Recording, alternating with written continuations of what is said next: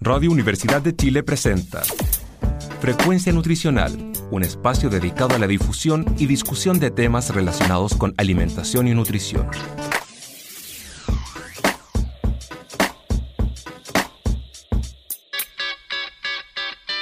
Hola a todos, todas y todes, muy buenos días. Sean bienvenidos a un nuevo programa de Frecuencia Nutricional en sintonía con tu bienestar.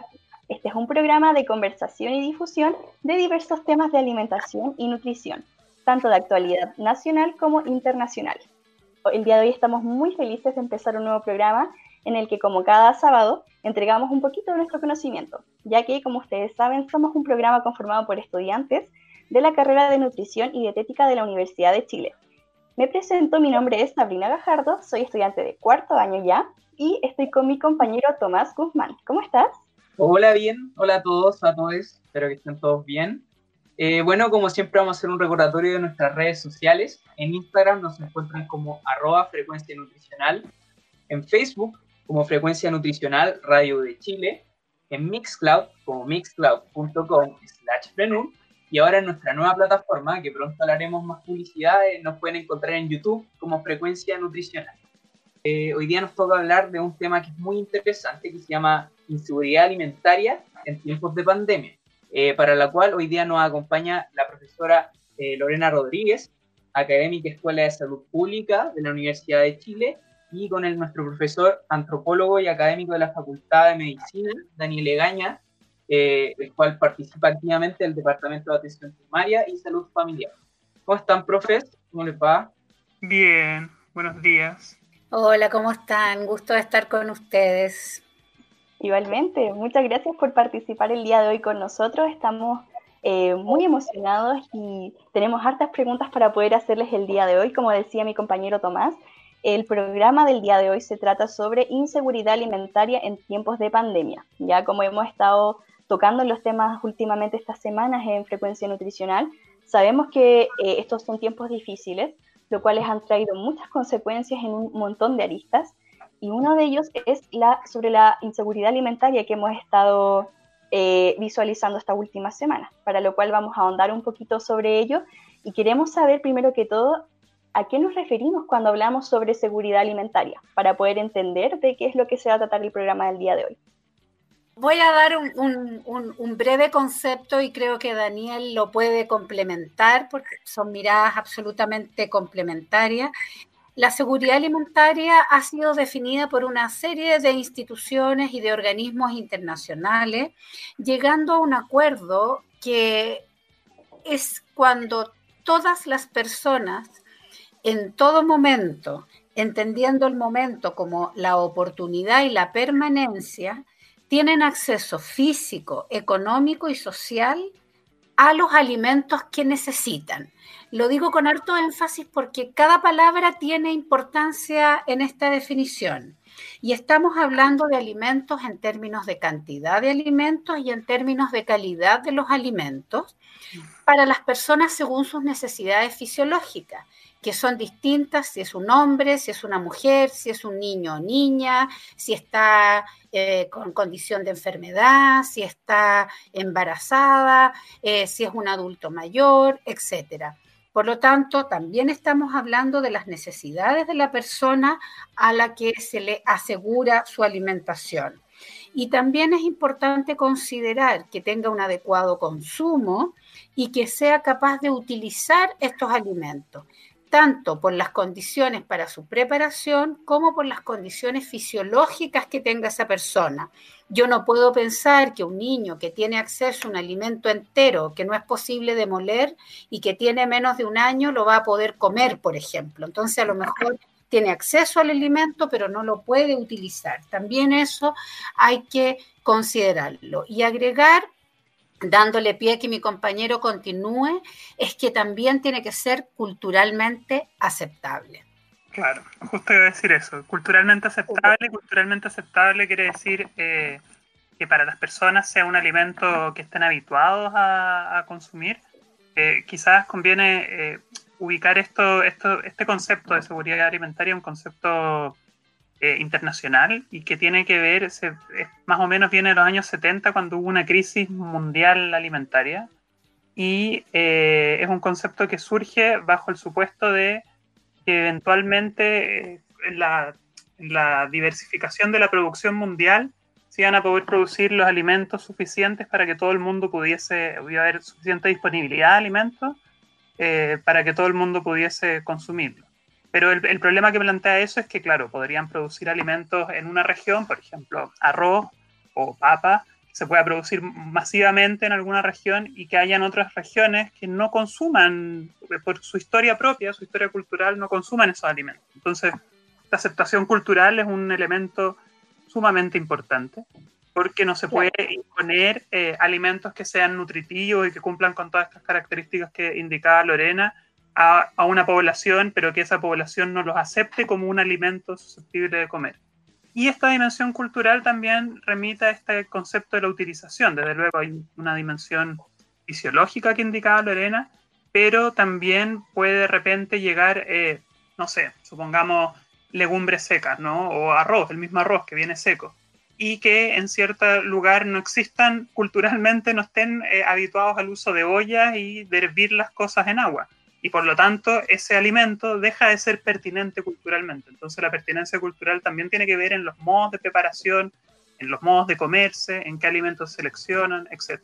Claro, es muy importante eso que decía el profesor, ya que no es lo mismo, por ejemplo, eh, darle, no sé, a una población asiática, por ejemplo, no sé, estoy inventando, eh, papa, ¿no? Porque culturalmente ellos no es lo que ellos suelen comer, ¿no es cierto? Históricamente, eh, ya que ahí juega eh, la producción que ellos tienen, toda la, eh, la historia, ¿no es cierto? Todo su, toda su cultura, en el fondo, todos sus platos tradicionales, e incluyen, por ejemplo, fideos, arroz, otras fuentes de carbohidratos en el fondo, entonces no va a tener la misma aceptación. Entonces es importante entender que cuando hablamos de seguridad alimentaria estamos abarcando un montón de cosas, ¿ya?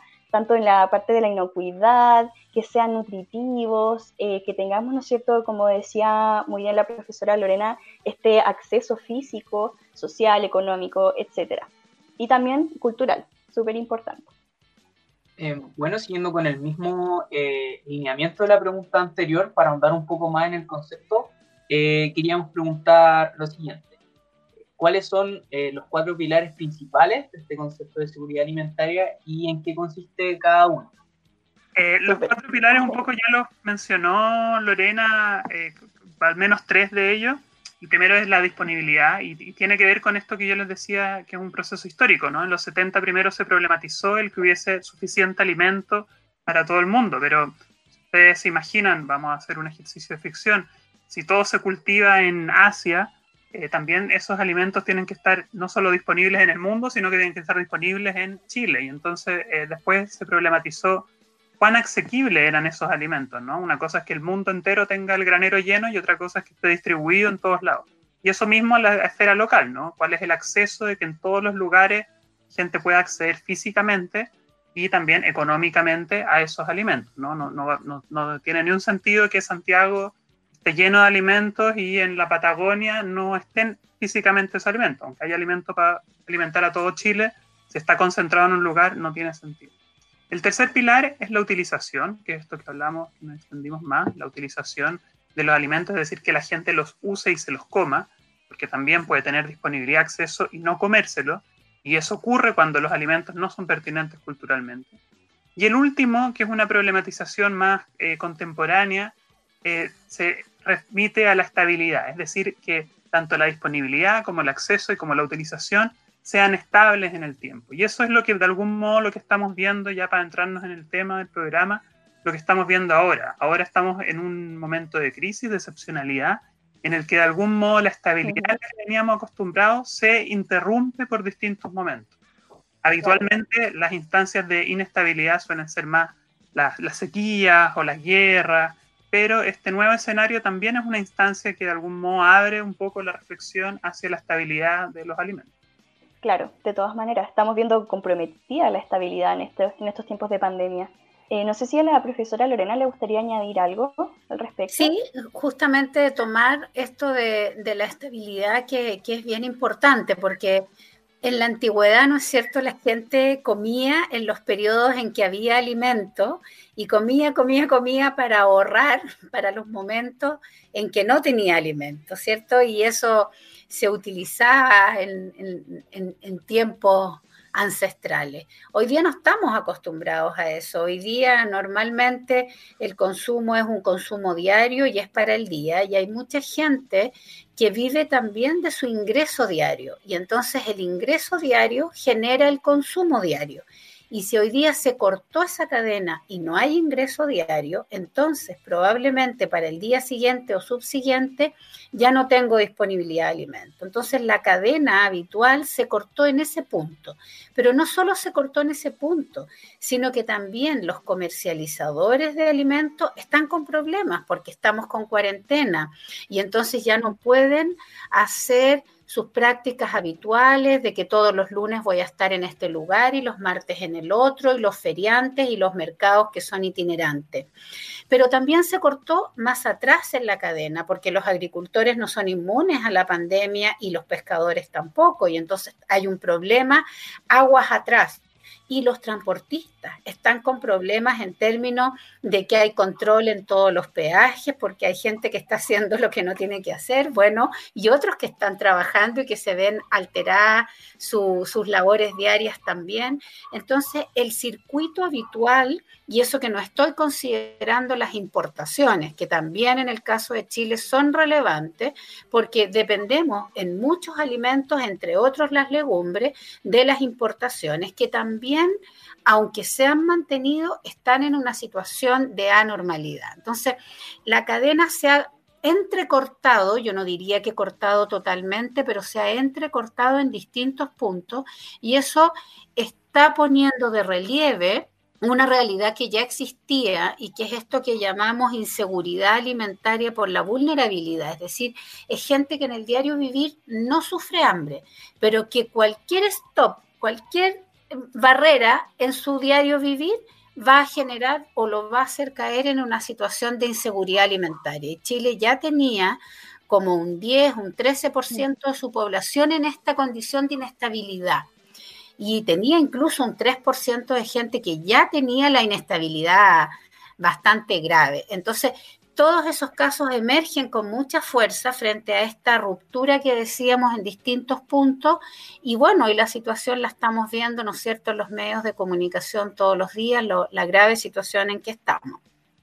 Sí, claro, es muy importante lo que dice la profesora. Uno suele pensar, por ejemplo, cuando uno va al supermercado y ve el alimento ahí, ¿no es cierto?, como en distribución, pero hay que pensar que eh, la cadena de suministro de los alimentos tiene muchos eslabones. Ya está la producción, el almacenamiento, eh, posteriormente el transporte, la distribución, etc. Entonces, eh, con esta pandemia hemos visto que varios eslabones, como decía, se han visto alterados, no solamente el tema de la distribución. Entonces, en el fondo dependemos mucho, va la cosa mucho más allá, el análisis que podemos hacer. Y dentro del contexto actual, quisiéramos saber eh, más concretamente cómo se han visto afectados los sistemas alimentarios, ya entendiendo eh, y dando una breve introducción ¿no? de lo que, para entender lo que es un sistema alimentario y por lo mismo la seguridad alimentaria. ¿Cómo estas, estos dos conceptos eh, se relacionan y cómo se han visto afectados últimamente? Bueno, Lorena planteaba una serie de ejemplos particulares que tienen que ver con esta afectación, ¿no? entendido, como tú bien decías, el sistema alimentario como una cadena eh, de disposición de los alimentos. Sin embargo, el sistema alimentario es mucho más que la pura cadena entre la producción y el consumo. ¿no? Eh, influye en todos los actores eh, políticos y sociales que están involucrados en, en de algún modo asegurar, que, o sea, que, que, están en interacción en torno a la alimentación. El sistema alimentario es un concepto súper complejo y súper amplio. Mm. Y quizás una de las afectaciones, más allá de las que indicó Lorena, que son estas eh, afectaciones propiamente de la seguridad alimentaria, los distintos puntos de la seguridad alimentaria, es que también, eh, eh, de algún modo, esta, situación invita a pensar en, cómo también ser resiliente a, estas, a estas, estos problemas, ¿no?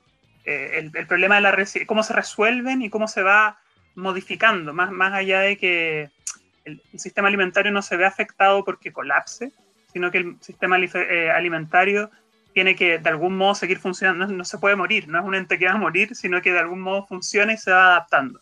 Y eso es bien interesante para ver cómo ocurre esta relación entre el sistema alimentario frente a eh, situaciones de crisis que lo ponen eh, en, estrés y que de algún modo ponen en, tensionan la fragilidad que decía Lorena de la seguridad alimentaria, ¿no? O sea, ahora actualmente, por un lado, hay una población que vimos las semanas anteriores que no puede eh, que, vive muy al límite en su seguridad, digamos en el límite del, hambre, pero eh, hay otra población que ha tenido que modificar sus patrones tanto de consumo como de compra, y eso también son eh, de algún modo afectaciones al sistema alimentario, ¿no?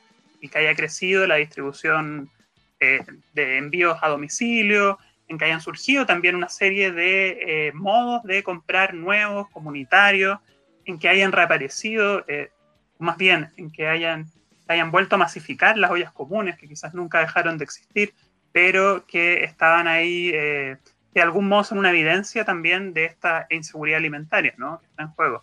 Entonces, eh, creo que cuando uno se pregunta por la afectación del sistema alimentario, uno más que pensar solo en estas cosas que la estresan, también debería pensar en afectaciones que involucran eh, como la resiliencia que tiene y cómo de algún modo sigue eh, funcionando, o sea, sigue, sigue existiendo y siguen operando. ¿no? sé si Lorena quiere... Sí, concuerdo plenamente con que las salidas eh, son múltiples y mientras más organizados hayamos estado en las etapas de normalidad, mejor vamos a poder responder a estas salidas.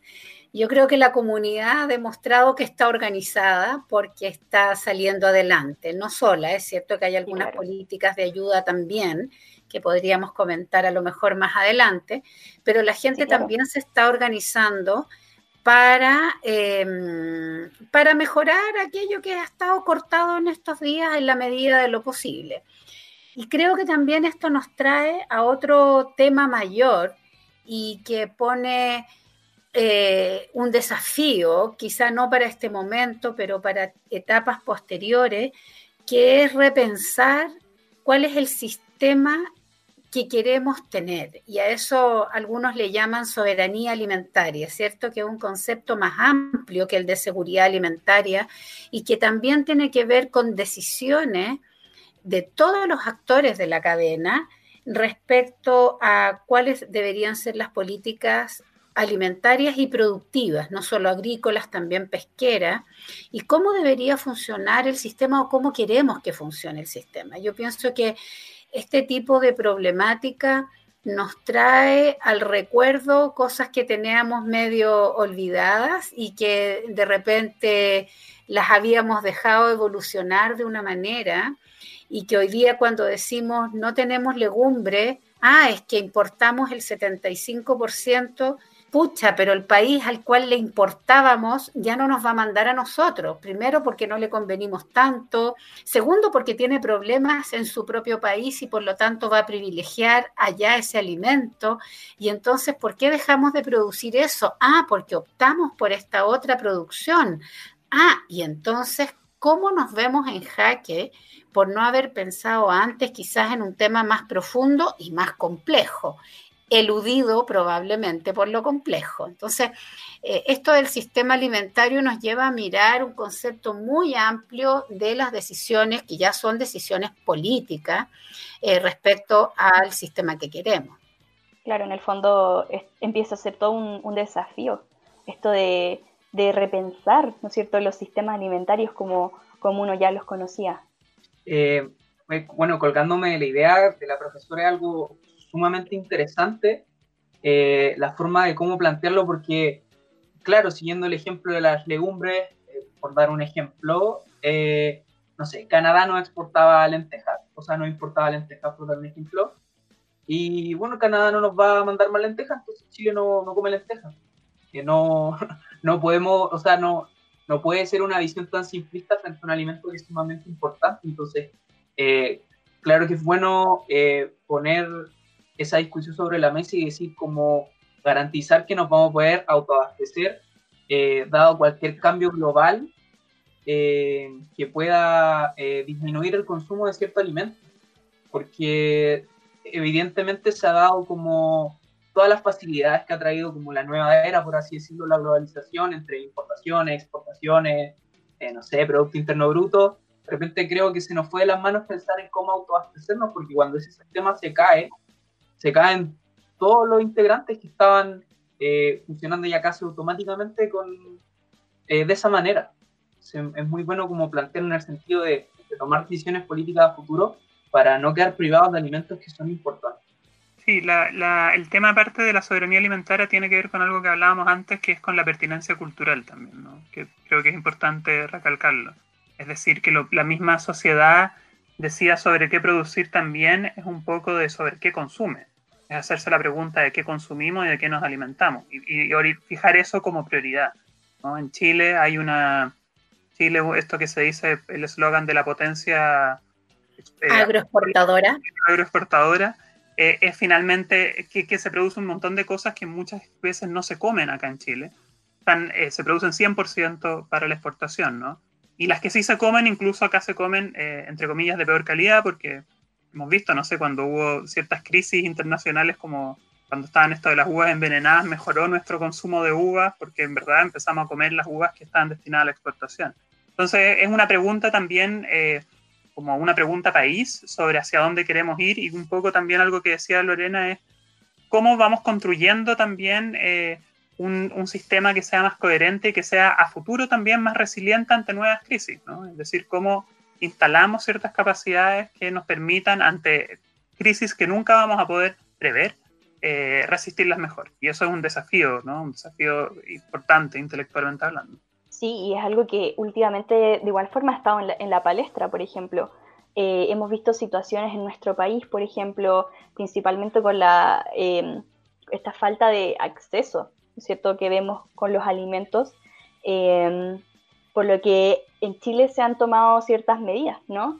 algunas políticas como estas cajas de alimentos que se le ha dado a las familias más vulnerables, ¿no? Entonces ahí tenemos un problema claramente identificado en cuanto a inseguridad alimentaria, ¿no? Estamos viendo comprometido el acceso, la disponibilidad de alimentos, ¿ya? Entonces eso, todos esos factores han estado en jaque esto, estos últimos días y que también es, es importante de considerar cuando hablamos de seguridad alimentaria. Sí, claro, estoy de acuerdo.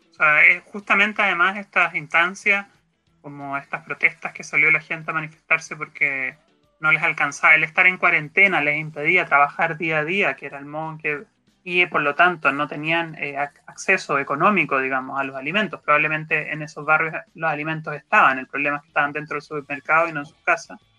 Eh, da cuenta también de esta fragilidad ante la inseguridad alimentaria eh, que hablaba Lorena. ¿no? En este país, dentro del concierto latinoamericano, es un país que es bastante, hay en el concepto clásico de la inseguridad, que es el hambre, digamos, el hambre real.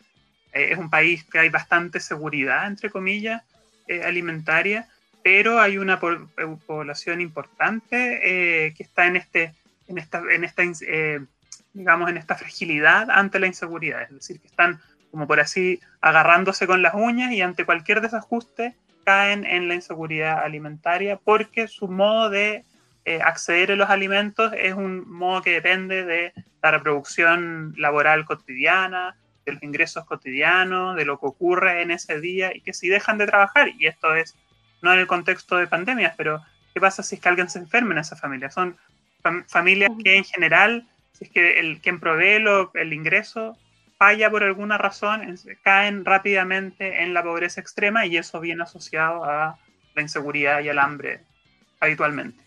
Claro, de igual forma, esto que ha estado ocurriendo eh, con este sistema alimentario que, habíamos comentado recién, que es bien dinámico. De hecho, eh, por, esta, por esta crisis, ¿no? muchas personas han sido desvinculadas de sus trabajos, por ejemplo.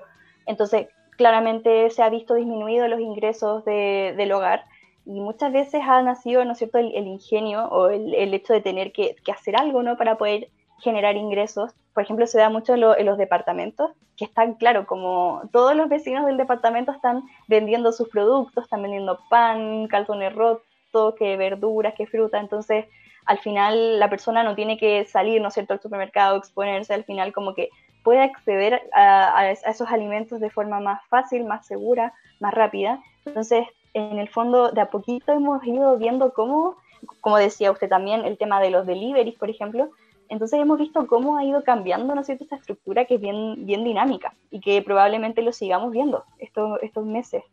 Claro, ahí hay, hay distintas situaciones. ¿ah? Hay grupos que tienen mayor posibilidad de resiliencia, ¿no es cierto?, que pueden responder a esta crisis de mejor manera que otros.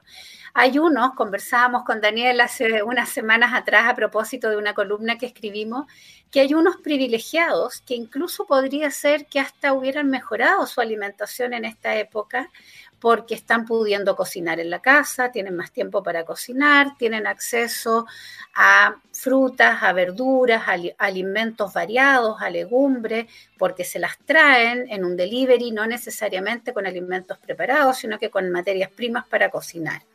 Hay otro grupo que no está con posibilidades de, acceder, ¿no es cierto? Que, que está mucho más limitado y que son los grupos que hoy día nos tienen más preocupados. Creo que nos podemos extender un poquito más en eso a la vuelta de la pausa porque creo que es un tema bien interesante analizar. No hay solo una capa, hay varias capas que analizar. Sí, claro. De todas maneras vamos a, a volver, ¿no es cierto?, nuestra segunda sección después de esta pausa comercial y ya volvemos.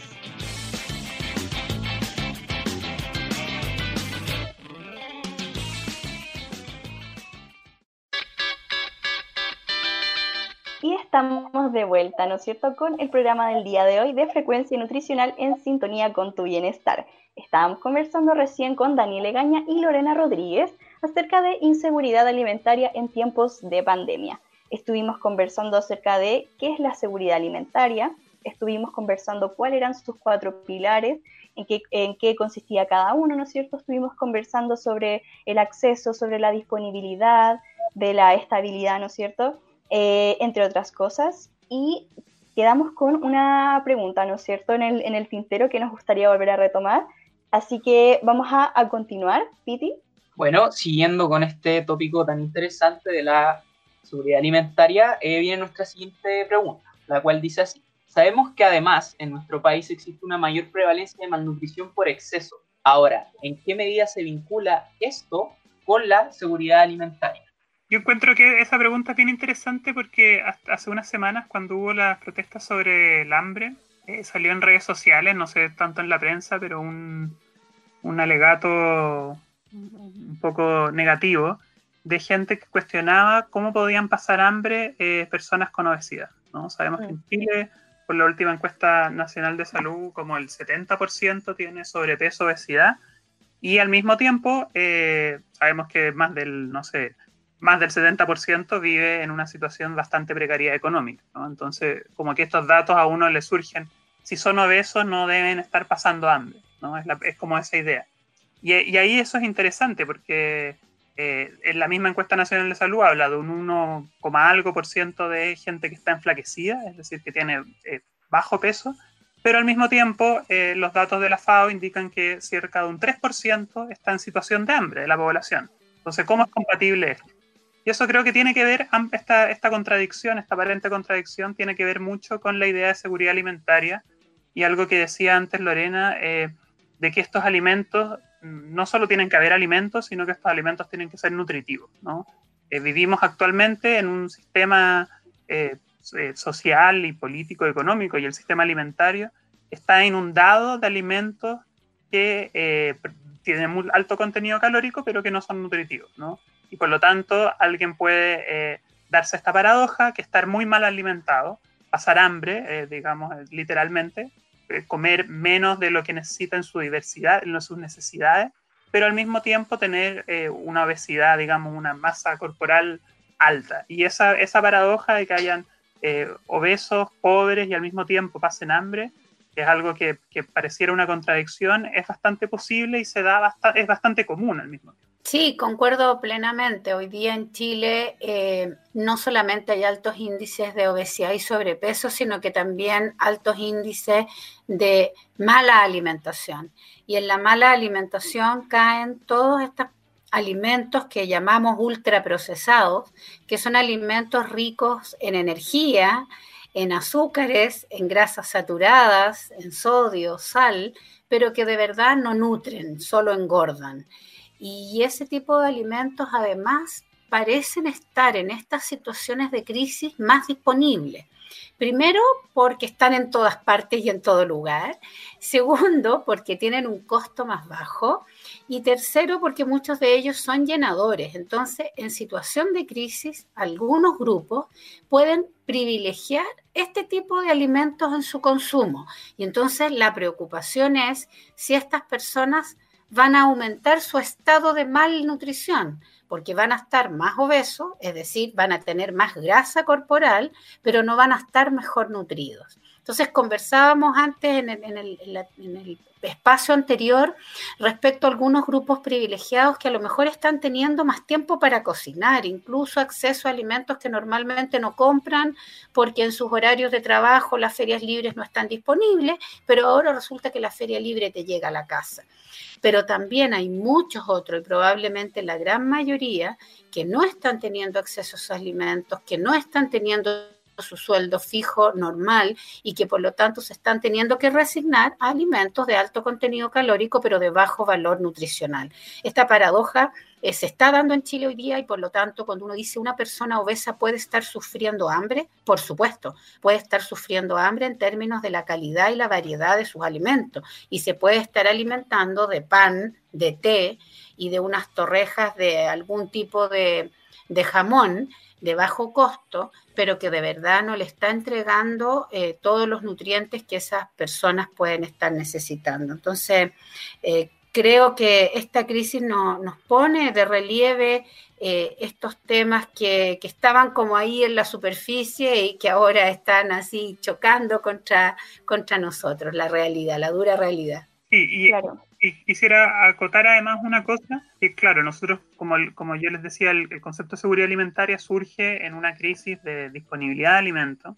y por eso, y, históricamente ha sido eh, un, problema mayoritario, el del hambre de la población, de hecho sigue siendo un problema muy importante, pero eh, si, uno lee la definición de seguridad alimentaria, remite a, a esta incapacidad de proveerse alimentos que sean nutritivos, y por lo tanto, eh, de por sí toda obesidad, digamos, toda malnutrición por exceso, es de por sí también una situación de inseguridad. Lo que pasa es que como la gente de obesidad no se muere de un día para otro, no se muere en un mes, eh, nadie, nadie lo ve, nadie hace ese vínculo eh, habitualmente, pero antes del COVID, toda la población, digamos, con sobrepeso y obesidad y obesidad mórbida, o quizás la gente con obesidad y obesidad mórbida, el sobrepeso es algo que uno podría cuestionar un poco más, se encontraba, por así decirlo, en una condición de inseguridad que es distinta a la inseguridad que produce hambre, aunque, como decíamos, puede haber gente que sea obesa y al mismo tiempo eh, tener hambre.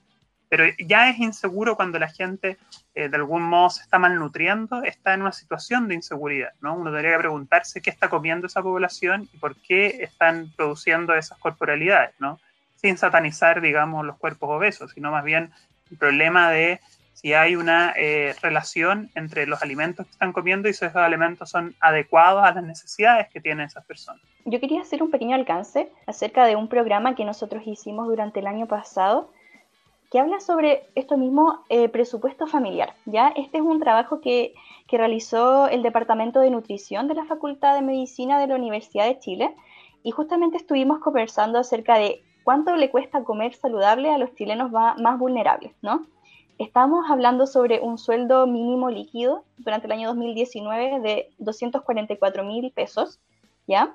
Y bueno, a partir de todas las, em, de todos los valores que se pudieron obtener, ¿no es cierto? Se hizo como un valor estimado mensual de una alimentación saludable que contemplaba básicamente lo que dice las guías alimentarias ya de, de, alimentos para la población chilena, las gabas como las conocemos nosotros y que, y que siempre citamos aquí en nuestro programa, que básicamente eh, habla sobre los tres lácteos al día, ¿no es cierto? el pescado y legumbres dos veces a la semana, etc. Y para una familia de tres personas, donde una persona recibe 244 mil pesos, alimentarse saludablemente implicaría gastar el 71% de su presupuesto mensual, ya que no es menor.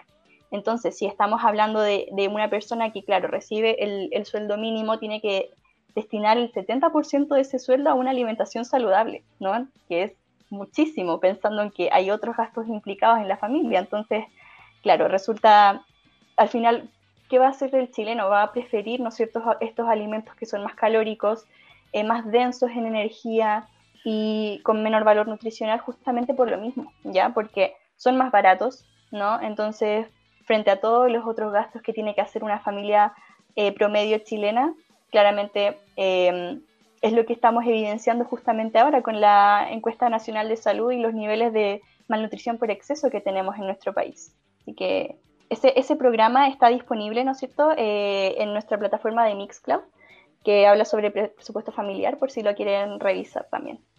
Sí, yo encuentro que es interesante ese tema eh, del presupuesto familiar y del, sueldo mínimo, ¿no? Eh, es un tema que en Chile se ha problematizado hace mucho, mucho tiempo.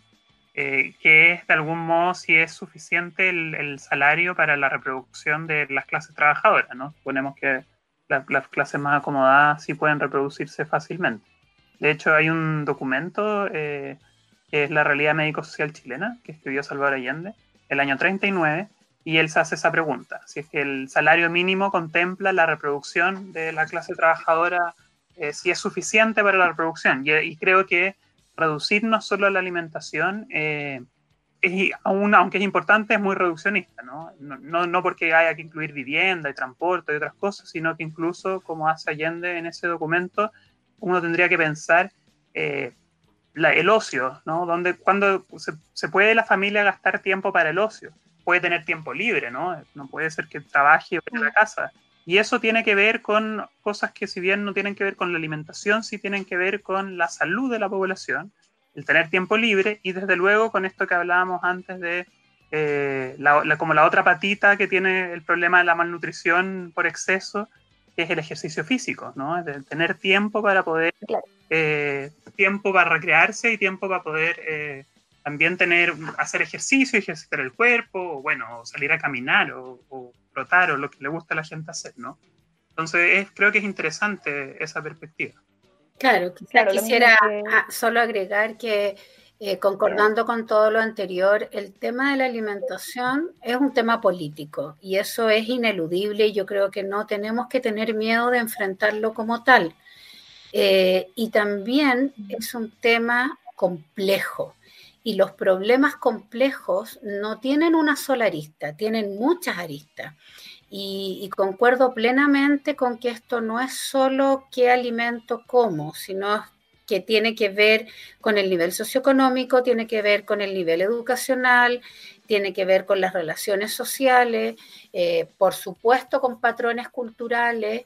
Y, y por lo tanto, cuando uno piensa en cómo abordar un problema como la obesidad, si uno lo deja de mirar tan simplistamente como que esto es una suma y resta de calorías y lo mira en todas sus dimensiones, significa que debe ser abordado en lo que llamamos transdisciplinariamente, ¿cierto?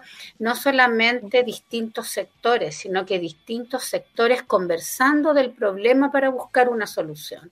Entonces, por eso nosotros en la Universidad de Chile hemos formado este grupo que llamamos Grupo Transdisciplinario de Obesidad de Poblaciones, que lo que está mirando no es cuál es la mejor dieta para bajar de peso, sino que cuáles son todos los elementos que están involucrados en la producción de esta condición y, que, y cómo deben ser abordados de una manera nueva. Nadie en el mundo ha logrado eh, resolver el problema, entonces hay que ser eh, humildes en decir no tenemos la solución, sentémonos a discutir, a conversar, a pelearnos, a crear, a inventar eh, nuevas soluciones.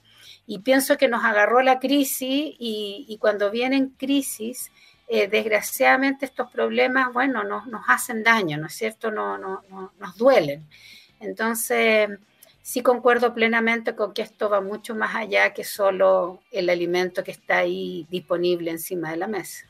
Em, yo quería hacer una pequeña acotación, eh, haciendo como un pequeño flashback a lo que estábamos hablando hace un, momentito de, de, ese como tono burlesco que tomó esa manifestación de personas que están pasando hambre.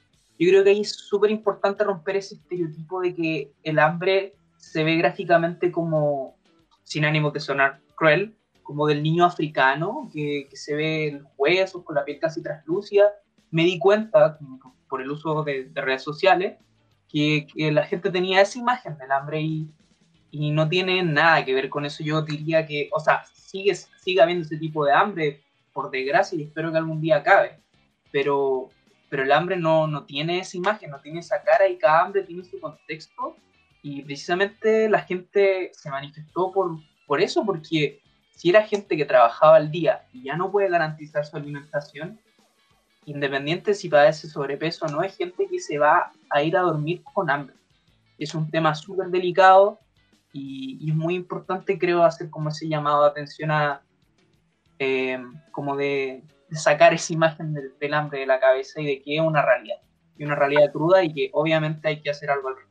Tienes toda la razón, Tomás. El hambre tiene varias caras y además somos muy crueles. ¿ah? Yo creo que eso también eh, duele. Igual yo, insisto que creo que eh, para darle, tratar de darle un poco más de explicación también a eso es porque este es un país en que, por lo general, voy a hablar en términos generales, eh, y volviendo al concepto central de, este programa, hay los pilares de la seguridad alimentaria en términos de disponibilidad, de más o menos acceso a alimentos, en términos muy general, eh, en Chile no es un problema mayoritario, como en otras regiones, ¿no? Eh, y por lo tanto, el problema que hay que pensar la seguridad es qué tipo de alimentos accede, ¿no? porque probablemente eh, muchos lugares en que, en que además, por, elementos que ya hemos conversado, ¿no? Por esta precariedad del día a día, hay una fragilidad de la, del acceso a alimentos eh, también eh, por, por, por, esto que tú decías del sueldo mínimo y que hay que hacerlo rendir, se accede a un grupo muy reducido de alimentos, que en general son carbohidratos, de, harina refinada, digamos, tallarines para el almuerzo y pan para el desayuno y la once y, se acabó, y tecito y algún par de, algún, digamos, algún elemento que concede sabor, pero que es de muy baja calidad nutricional. Y entonces eh, ahí, ahí está la explicación, o sea, ahí hay una explicación, ¿no?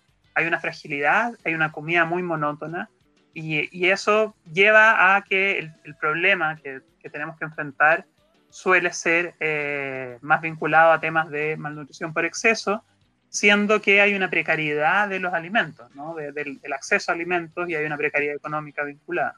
Eh, creo que en otras latitudes, donde efectivamente quizás en África no existe, digamos, África como un imaginario simbólico, ¿no? pero en otras latitudes del, planeta, hay lugares en que no hay disponibilidad. O sea, que realmente la inseguridad se, se ve en otros, por así decirlo, en otros pilares. Eh, o, o, llegan, pero bueno, en general no hay disponibilidad de alimentos. Y entonces el acceso a alimentos es, puede ser incluso a veces mm, nutricionalmente más equilibrado, es decir, comen muchos más diversidad de alimentos de plantas, digamos, pero eh, acceden a cantidades muy pequeñitas. ¿no? Hay, un, hay un fotógrafo voy a buscar el nombre porque lo tengo acá en, internet, eh, que se llama Peter Menzel, que hace un ejercicio muy interesante de fotografía. Menzel, M-E-N-Z-E-L, tiene una página en internet, eh, lo pueden buscar, y él fotografía familias con su consumo semanal de alimentos. Y entonces ahí eh, a uno le hace sentido este problema, porque cuando vemos familias de no sé, África subsahariana, de algunos lugares, sí, sí, de algunos lugares de Asia, vemos que el conjunto de alimentos que ellos comen es bastante diverso, pero es poquito, ¿no? Es poquita cantidad. Y en otros lugares, como en Chile, probablemente se hiciera este ejercicio de sacarle la foto a una familia que vive en, algún barrio eh, más, más, popular, digamos, de menores ingresos, más pobres, eh, probablemente la cantidad no sería poca, pero sería eh, cuatro, la variedad sería poca, ¿no? Es una hipótesis, pero, pero creo que pasa también, y eso es la calidad de los alimentos, ¿no? Qué alimentos están puestos en juego. Claro. Eh, bueno, para ir entonces eh, pasando, ¿no es cierto?, a, otro tema, ¿no? Otra forma de poder abordar esta situación es de qué manera se podría garantizar la seguridad alimentaria y el derecho a una alimentación saludable e inocua en estos tiempos de crisis? Bueno, primero hay que decir que cuando vienen los tiempos de crisis, eh, quizás no es el momento del desarrollo de políticas públicas, es el momento de decir por qué no lo hicimos antes. Y también es el momento de decir por dónde van los desafíos, ¿no es cierto? Si nosotros quisiéramos imponer algo así como el derecho a la alimentación en la Constitución, por ejemplo, que Chile no lo tiene garantizado en forma explícita, sin duda que decimos por qué no lo hicimos antes, porque eso habría permitido eventualmente algunas políticas eh, más concretas para ser implementadas más rápidamente. Pero ese es un pendiente que Chile tiene hace rato. Hay un proyecto de ley en este rato durmiendo ahí en el Parlamento respecto al derecho a la alimentación. Pero lo interesante no es que porque esté en la Constitución eso implica eh, que vaya a resolverse el tema. Eso lo que implica es que a propósito de ese derecho tienen que implementarse leyes, reglamentos, normativas eh, de índole estructural, es decir, que puedan resolver el problema de raíz. Eh, muchos dicen que también hay que hacer mayor educación alimentaria, quizás sí, pero si yo hago educación alimentaria y la gente se aprende de memoria las guías alimentarias, pero resulta que después le consume el 70% de su ingreso, ¿de qué estamos hablando? ¿No es cierto? Necesitamos cambiar los entornos alimentarios para que las personas tengan mayor acceso de múltiples maneras. Primero porque hay más disponibilidad, pero segundo porque a lo mejor de alguna manera eh, pueden acceder a esos precios, ya sea porque el Estado los fija o ya sea porque le da un bono o porque tiene un subsidio o porque los alimentos menos saludables tienen impuestos. Ahí hay una gama de políticas públicas en las que hay que trabajar. Yo solo quiero, a propósito de la pandemia, que no olvidemos que Chile sí tiene una gran política pública que puede responder a esta situación de crisis y que tiene programas alimentarios estatales bien implementados desde el punto de vista de su logística. Podríamos discutir si tienen que ser mejorados en su calidad, seguro que sí, pero tiene la logística armada. El programa de alimentación complementaria que va para niños y embarazadas, tú lo puedes doblar en poco rato porque tienes toda la logística armada y con eso vas a tener, por ejemplo, un alimento lácteo que es nutritivo y que puedes expandir a toda la familia y ya no solo al grupo beneficiario. Así también el programa del adulto mayor, tú lo puedes expandir a la familia porque son programas que están focalizados, pero que en un momento de crisis y ya se hizo para el terremoto y fue muy exitoso. Y no puedo olvidar el programa de alimentación escolar, que obviamente hay que buscar la logística para llevarlo más cerca de la gente, para evitar que las familias tengan que ir a la escuela pero ya tienen el sistema de compra implementado y eso es muy importante porque eso es muy difícil de implementar en situación de crisis. Entonces creo que se ha recurrido poco a esos dos programas que ya tienen armada su gestión y que uno podría haber fortalecido más, porque creo que el de la JUNAER sí se ha fortalecido, y haberlos usado para asegurar la alimentación saludable de aquellos que hoy día están más expuestos. Sí, bueno, poco que agregar a lo, que dijo Lorena, creo que, eh, eh, bueno, es, muy difícil adelantarse, eh, es un problema efectivamente político, y creo que ahí quizás si uno tuviera que pensar cómo, cuál es la estrategia correcta, me quedo de todos los que mencionó Lorena con el programa de alimentación escolar. ¿Por qué? Porque es un programa que está muy distribuido en la sociedad, como por así decir, enraizado en la sociedad. entonces uno tendría que empezar a pensar en que las soluciones, digamos, las resiliencias van más a ese nivel, ¿no? A un nivel comunitario, local, y tendría que entonces fomentar dispositivos, fomentar que haya más, que ya hay muchos en Chile, pero por ejemplo, hay muchos sectores del país que no hay ferias libres, que haya más ferias libres, que haya más acceso, que lleguen los alimentos saludables al nivel local, ¿no? Eh, desde luego es imposible eh, anteceder una crisis y saber cómo responder sin, sin, ver la crisis y probablemente es un problema de cualquier crisis, no vamos a ver qué va a pasar, pero mientras haya más autonomía local y eso se vincula también a este concepto de soberanía alimentaria, mientras haya más soberanía local de la gestión de los alimentos, probablemente las crisis alimentarias pegan menos fuerte ¿no? Eh, y se puede responder más rápido. En Chile se puede rápidamente, así como en, en salud, se, responde mediante la atención primaria, muy rápido se llega a los distintos lugares. la educación, digamos, los sistemas escolares son un modo en que se llega a una población importante, que son los niños, y, y mediante los niños a la familia, eh, muy rápidamente, ¿no? Y entonces mantener eso estable, por ejemplo, eh, yo no lo desconozco, ¿no? Pero ¿qué, ¿qué, reacción tuvieron los colegios que una vez cerrados, cómo mantuvieron esos programas? Podrían haber estado eh, abiertos los comedores siempre. Yo dudo que eso sea así. Eh, ¿Cómo se transfiere esa cosa, ¿no? En España hubo una solución un poco espuria en que se lo externalizaron a, a, las pizzerías, pero ahí hay un problema sobre el cual atacar, ¿no? Como núcleo. Es cómo se distribuye ese programa. Claro. Bueno, como para ir concluyendo, entonces sabemos que es importante, ¿no? Que empecemos a tomar conciencia que sabemos que las personas viven el día a día con estos problemas y probablemente ya lo tienen más que sabido, pero el hecho de manejar el concepto de seguridad alimentaria, soberanía alimentaria, ¿no? Eh, son conceptos que no siempre manejamos, ¿ya? Y que, y que son súper, súper, súper importantes eh, manejarlos y tomar conciencia de ellos también, sobre todo en el escenario que estamos enfrentando hoy en día, ¿no? No sé si quisieran eh, agregar algo más como para poder concluir el programa del día de hoy. Quisiera agregar al, cerrar que en una situación de crisis, los responsables de resolverlo no son las personas, sino que son los gobiernos.